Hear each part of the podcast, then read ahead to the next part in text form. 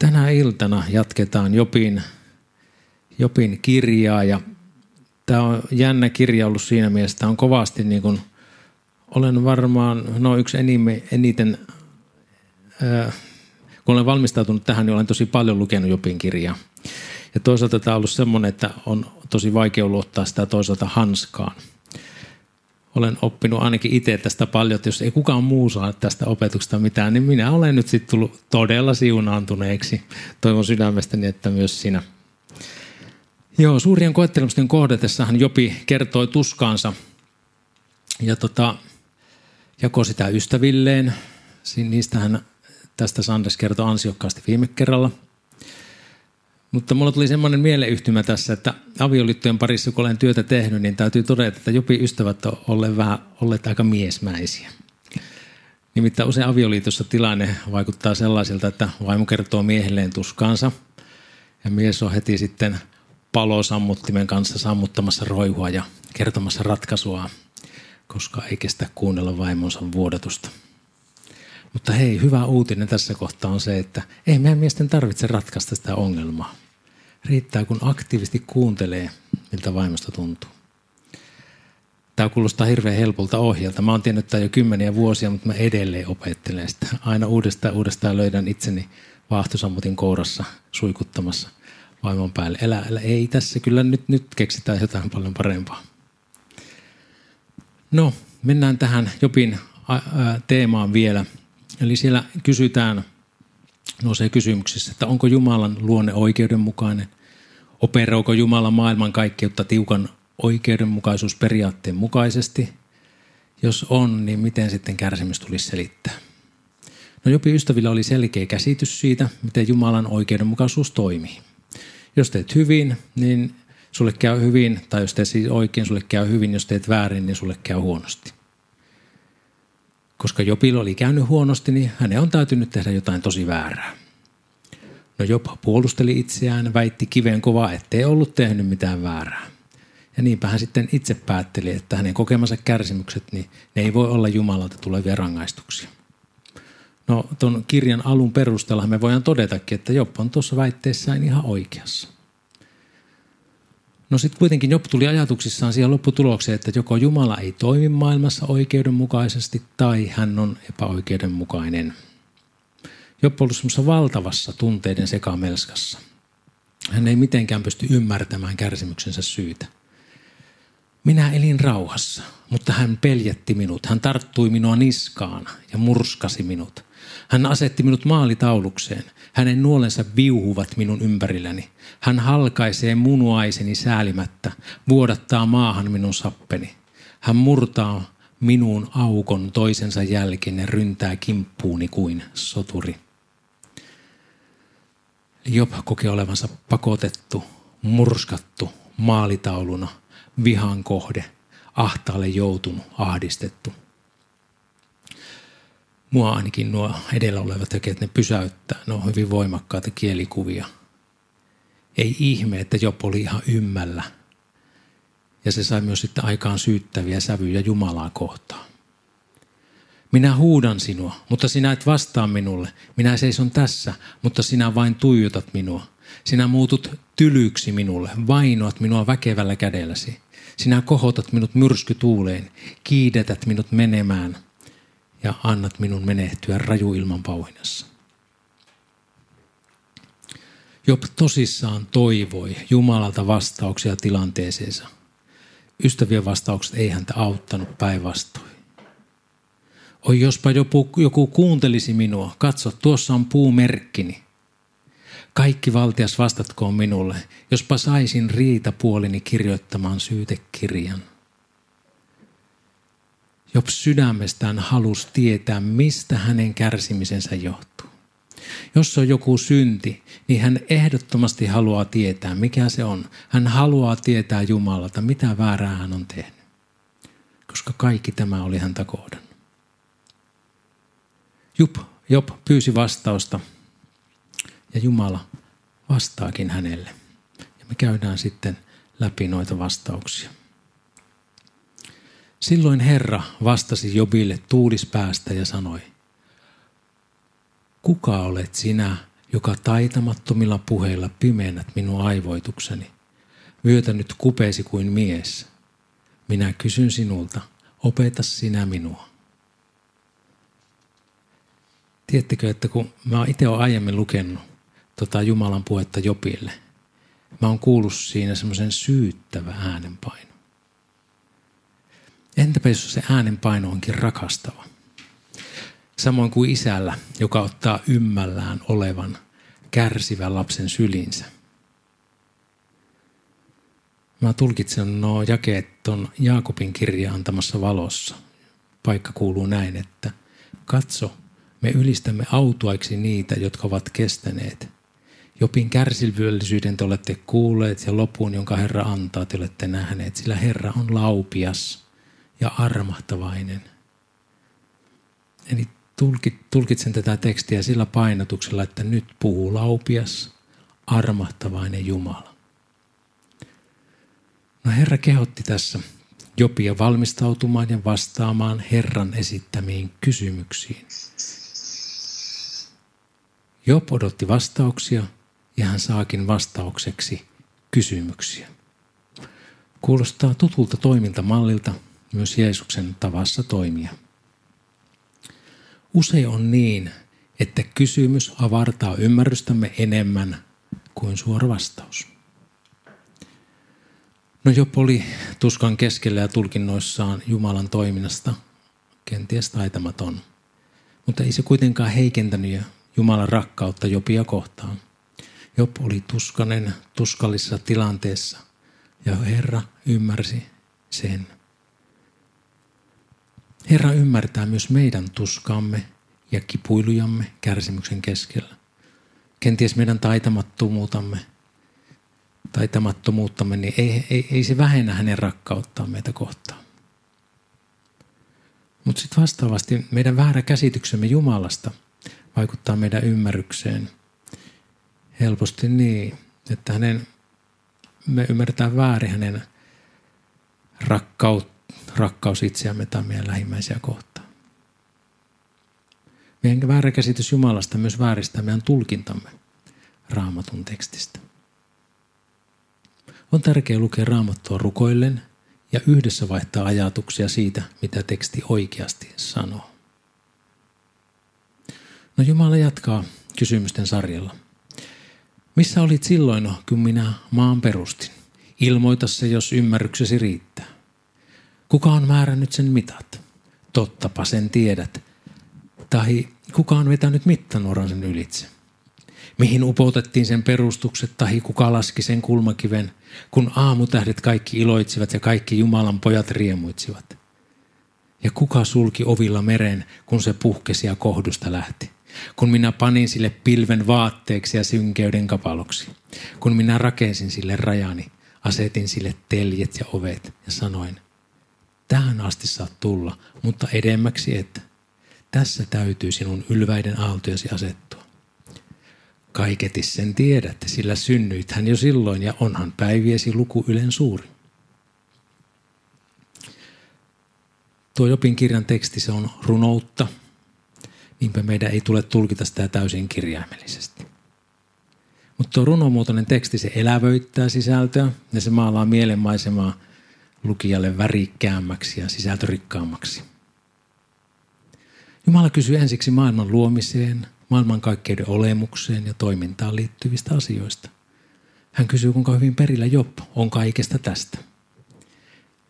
Jokainen kysymys noista vie Jopin suurien ja hänelle käsittämättömien asioiden äärelle. Jokainen kysymys osoittaa Jumalan suuruutta, rajattomuutta, kaikkivaltiutta – ja samalla ne osoittaa sen, kuinka vähän Job lopun perin tietää maailmankaikkeudesta. Pystytkö näkemään pilkkeen Jumalan silmäkulmassa ja pienen virnistyksen hänen suussaan, kun hän sanoo, kaiketi sen tiedät, sillä synnyithän jo silloin, ja onhan päiviesi luku yleen suuri. Jumala kysyy luomisteoistaan, jossa on siis nähtävissä hänen valtasuuruutensa – luomisvoimansa, hänen iankaikkinen olemuksensa, hänen rajaton ymmärryksensä ja hänen pohjaton viisautensa. kun me niitä katsotaan, niin me voidaan havaita, että tällainen Jumala on. Jopa alkaa pikkuhiljaa käsittämään sen, kuinka rajallinen hänen oma ymmärryksensä on. Tai niin uskon. Jumala jatkaa luomistyönsä ja maailman ylläpitämiseen liittyviä kysymyksiä. Suosittelen, lue kotona rauhassa ja ajatuksen kanssa noita Jumalan kysymyksiä Jobille. Ne löytyy siitä Jobin kirjan luvuista 38 ja 41. Kokeile lukea myös sillä ajatuksella, että Herra kysyisi sinulta näitä kysymyksiä. Millaisia reaktioita ja ajatuksia ne sinussa herättää? No jatketaan sitten luvusta 39, jossa Jumalan kysymykset jatkuu liittyen eläinkuntaan. Ensin Jumala tiedustelee Jopin osuutta leijonien ja korppien ruokkimisprosessissa. Sitten vuorikaurin vasoamiseen liittyviä tapahtumia ja aikatauluja. Ja sitten seuraavaksi tulee villiaasi. Kuka on laskenut villiasin vapaaksi? Kuka on irroittanut metsäaasin siteet? Sen, jolle minä annoin aavikon asunnoksia suola Aron asuinsijaksi. Se nauraa kaupungin kohinalle, ajajan huutoa se ei kuule. Se tähystelee vuorilta laiduntansa ja etsii kaikkea vihantaa. Taipuuko villi härkä sinua palvelemaan ja yöpyykö se sinun seimesi ääreen? Voitko ohjaksilla pakottaa villiherran vaolle tai äestääkö se laakson pohjia sinua varten? Eli Jumala kysyy, Herra kysyy eläimistä, joita ihminen, siis Job, ei ollut saanut kesytettyä palveluksensa. Kun ajattelee jotain kysymystä, niin se on niin maailmankaikkeuden ylläpitämisen mittakaavassa ajateltuna varsin vähäpätöinen asia. Kuitenkin Jobille villiaasin tai härän valjastaminen palveluksensa, niin se olisi ollut ihan mahdoton tehtävä. Tai oli ollut. No sitten Job saa jälleen taas mittakaavaa siihen, mitkä on Jumalan kyvyt ja mahdollisuudet vaikuttaa tässä maailmassa ja mitkä ovat ihmisen mahdollisuudet. Ehdottomasti suurin osa, jollei kaikki nuo Jumalan esittämät kysymykset, ne menee Jobin käsityskyvyn ulkopuolelle tai vaikutusmahdollisuuksien ulkopuolelle. No nykyisin tieteen avulla monet Jumalan Jobille esittämistä kysymyksistä ne on selitettävissä. Toisaalta, mitä enemmän me tiedetään, sitä enemmän me tiedetään, kuinka vähän me tiedetään. Jumalassa on sellaista syvyyttä, neroutta, tietämystä, josta ihmiskunta on pystynyt ymmärtämään vain pintakerroksia. Inhimillisesti, inhimillisesti katsottuna monet asiat, ne on meille ylittämättömiä, mutta sitä ne ei ole Jumalalle – Miten me voitaisiin tiedostaa tätä siinä määrin, että siitä tulisi käyttövoimaa meidän arkeen? No tuo luku jatkuu kysymyksillä ja kuvauksilla liittyen villihärkään, strutsiin, hevoseen ja haukkaan. No me siirrytään seuraavaan lukuun, luvun 40 alusta tai käännöksestä riippuen se voi olla myös luvun 39 lopussa. Mutta joka tapauksessa – Herra sanoi vielä Jobille, tahtooko vikoilija käydä oikeutta kaikkivaltiasta vastaan? Jumalan nuhtelija vastatkoon tähän. Silloin Job vastasi Herralle, minähän olen vähäinen, mitä voisin sinulle vastata? Panen käteeni suuni eteen. Kerran olen puhunut, enää en virka mitään. Kahdestikin puhuin, enää en sitä tee. Jumala haastaa Jobia ja antaa mahdollisuuden puhua. Jumala on valmis ottaa vastaan Jobilta opetusta, jos Job voisi sitä antaa. Jos Job näkee syvästi oman vähäisyytensä, ymmärryksensä rajoittuneisuuden. Jumalan sanat on suoria, ne on kohtikäyviä. Vaikka nuo sanat on suoria ja ne voi tulkita, ne voi tulkita kylmiksi ja koviksi, niin meidän on tärkeää muistaa, millainen Jumala Jobille puhuu armattavainen ja laupias. Kuin isä, joka on, Jumala on kuin isä, joka on ottanut ahdistuneen ja ymmällä olevan lapsen sylinsä. Jumala on näin kysymyksellä avartanut Jobi ymmärrystä omasta rajoittuneisuudestaan. No mitä Job tekee? Hän nöyrästi tunnustaa rajoittuneisuutensa ja vaikenee. Eli nuo sanat, ne oli suoria ja kohtikäypiä Jopille – Joskus Jumalan sana, sanat on sitä myös meille.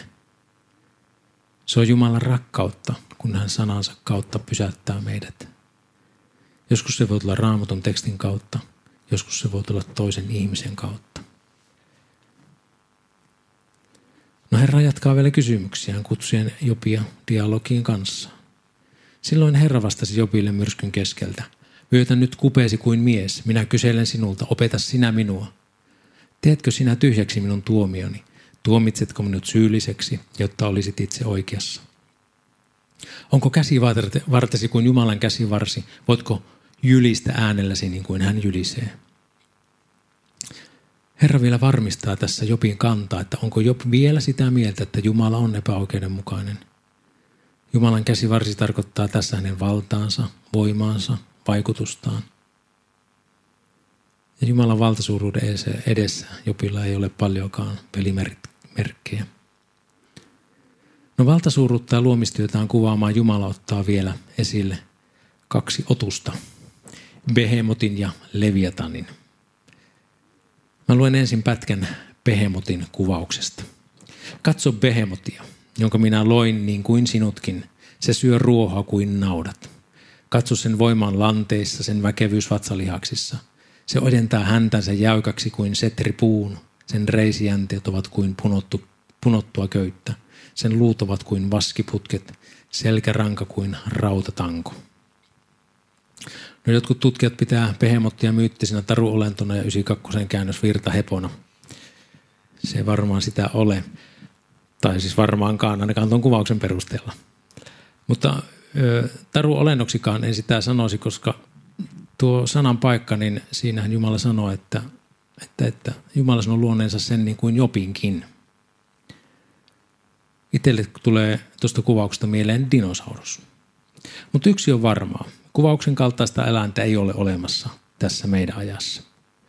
Pointti tässä kuvauksessa on se, että Jumala on pehemotinkin luonut ja sen erityiset ominaisuudet kertovat sen luojan eli Jumalan suuruudesta. Leviatanin kuvauksesta vielä ote. Valo välähtää, kun Leviatan aivastaa. Sen silmät ovat kuin aamuruskon silmät. Sen kidasta lähtee tulisoihtuja, sinkoilee säkeniä. Sen sieraimista suitsua savu kuin kiehuvasta kattilasta ja kaislatulesta. Sen puhallus sytyttää hiilet ja sen suusta lähtee liekki. Jos sen kimppuun käydään miekoin, ei se tehoa, ei teho peitsi, ei heittoa se eikä nuoli. Se katselee halveksien kaikkea korkeaa. Se on kaikkien ylväitten eläinten kuningas. Tuo kuvaus ei vastaa myöskään krokotiilia, niin kuin 92 sen meille kertoo. Eikä muutakaan maan päällä tällä hetkellä elävää olentoa. Itsellä mieleen tulee lähinnä lohikäärme tuosta kuvauksesta. No nuo kuvatut olennot, ne ei ole oikeastaan pahoja ja Jumala on niistä ylpeä. Mutta vaikka ne ei ole pahoja, niin ne on arvaamattomia.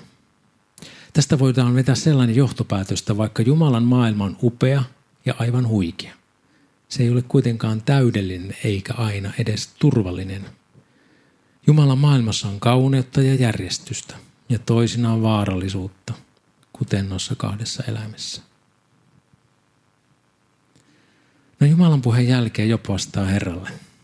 Minä tiedän, että sinä voit kaiken eikä mikään päätöksesi ole sinulle mahdoton toteuttaa. Sinä kysyit, kuka on tämä, joka hämärtää minun tarkoitukseni ymmärtämättömillä puheillaan? Siksi vastaan, minä puhuin ymmärtämättömästi asioista, jotka ovat kovin ihmeellisiä minun käsittää. Kuuntele nyt minua, kun minä puhun. Minä kysyn, opeta sinä minua. Vain korva kuulolta olin sinusta kuullut, mutta nyt ovat silmäni nähneet sinut. Sen tähden peruutan puheeni ja kadun tomussa ja tuhkassa. Job, alai, Job kyseenalaisti Jumalan oikeudenmukaisuuden. Jumalan kysymykset johdatti Jobin näkemään sen, ettei hänellä ole riittävää ymmärrystä maailmankaikkeudesta, jotta hän voisi kyseenalaistaa Jumalan oikeudenmukaisuuden – Jumala ei vastaa suoraan Jopin miksi-kysymykseen, vaan hän odottaa Jopin luottava Jumalan viisauteen ja olemukseen. Job katuu nöyrästi puheitaan. Se, että Jumala sanoo Jopin puhuminen hänestä oikein, se kuulostaa vähän oudolta. Jopin puheet ja johtopäätökset ei kaiken aikaa olleet ihan ainakaan minun mielestä kohdallaan. Tätä varmaan kertoo siitä, että Jumalalle Jopin etsintä ja rehellinen pohdinta, se oli ihan ok. Job oli Jumala edessä rehellinen kaikki ne tunteineen, ajatuksineen, eikä hän pyrkinyt kaunistelemaan asioita. Meitäkin kutsutaan Jopin tavoin luottamaan Jumalan viisauteen, hyvyyteen ja rakkauteen, hänen olemukseensa. Jopin kirja kutsuu meitä olemaan myös rehellinen Jumalan edessä, meidän kivussa ja surussa. Jopi ystävät joutu puheidensa tähden Jumalan vihoihin. Heidän tuli uhrata varsin kallisarvoiset uhrit, seitsemän mullikkaa ja seitsemän oinasta, jotteivät tulisi rangaistuksi. Ja Jopin tuli myös rukoilla ystäviensä puolesta – niin teemanilainen Elifas, suihilainen Bildad ja naimalainen Sofar menivät ja tekivät niin kuin Herra oli heille puhunut. Ja Herra, Herra teki Jopille mieliksi. Ja kun Job rukoili ystävänsä puolesta, käänsi Herra Jopin kohtalon. Ja Herra antoi Jopille kaikkea kaksin verroin enemmän kuin hänellä oli ollut, ennen oli ollut. Jopi olisi voinut jäädä katkeruuteen ystäviään kohtaan, mutta hän rukoili heidän puolestaan. Ja Job todellakin saa kaksinkertaisen määrän kaikkea, mitä hänellä oli ollut aikaisemmassa elämässä. Aikaisemmin oli 7000 kamelia ja nyt tuli sitten 4000. Aikaisemmin 500 aasintammaa ja sitten olikin 1000 aasintammaa. Ja lapsia hän sai saman verran kuin hänellä oli ollut aikaisemminkin. Seitsemän poikaa, kolme tytärtä. Ja tyttäretkin oli sitten ihan maan kauneimpia naisia. Jopin rukous, anteeksi antamus, varjeli yhteyden Herraa, mahdollisti ystävälle, ystäville myös anteeksi annon. Meillekin tuo on voimakas näyttö, todistus anteeksi antamuksen voimasta, rohkaisu siihen. Rukoillaan tässä yhdessä lopuksi. Kiitos rakas taivallinen Isä siitä, että sä kutsut meitä luottamaan sinuun, Herra luottamaan silloinkin, kun asiat ovat ihan oudosti meidän näkökulmasta. Me ei voida ymmärtää sitä. Kiitos, että sinä olet kaikki valtias. Sinä olet suuri. Sinulla on ihan rajaton ymmärrys verrattuna meidän ymmärrykseemme, Herra. Kiitos, että me saadaan jättää itsemme, Herra, sun käsiisi. Herra, sä näet ne, jotka nyt kärsii, jotka kenties kantaa kipua kehossaan tai ovat menettäneet rakkaansa tai mikä tahansa se asia onkaan, Herra. Lohduta, Herra, tässä hetkessä, Herra. Kiitos, että olennaista ei olekaan tietää miksi, vaan tietää se, Herra, että sä kannat kaiken keskellä, Herra. Kiitos, että sä tiedät. Sinä tiedät, Herra, mikä on lopun perin parasta, Herra. Kiitos, että kaikki on sun kädessä, Herra. Lohduta, Herra, sinun rauhallasi Lohduta, Herra, sinun rakkaudellasi. Anna tämän sanan puhutella meitä, Herra. Anna sen tulla meidän elämään niin, että siitä voisi tulla käyttövoimaa meidän elämää. Me voitaisiin rohkaistua noista sanoista. Sinä pyhänkin sen voit ainoastaan ja vain tehdä. Kiitos siitä. Siunaat no, tuo meidän ryhmäkokoontuminen tai nuo keskustelut, mitä tuossa on. Ole läsnä siinä, Herra. Ohjaa ja puhu sinä meille toistemme kautta ja keskinäiseksi rakentumiseksi. Kiitos Isä Jeesuksen nimessä. Amen.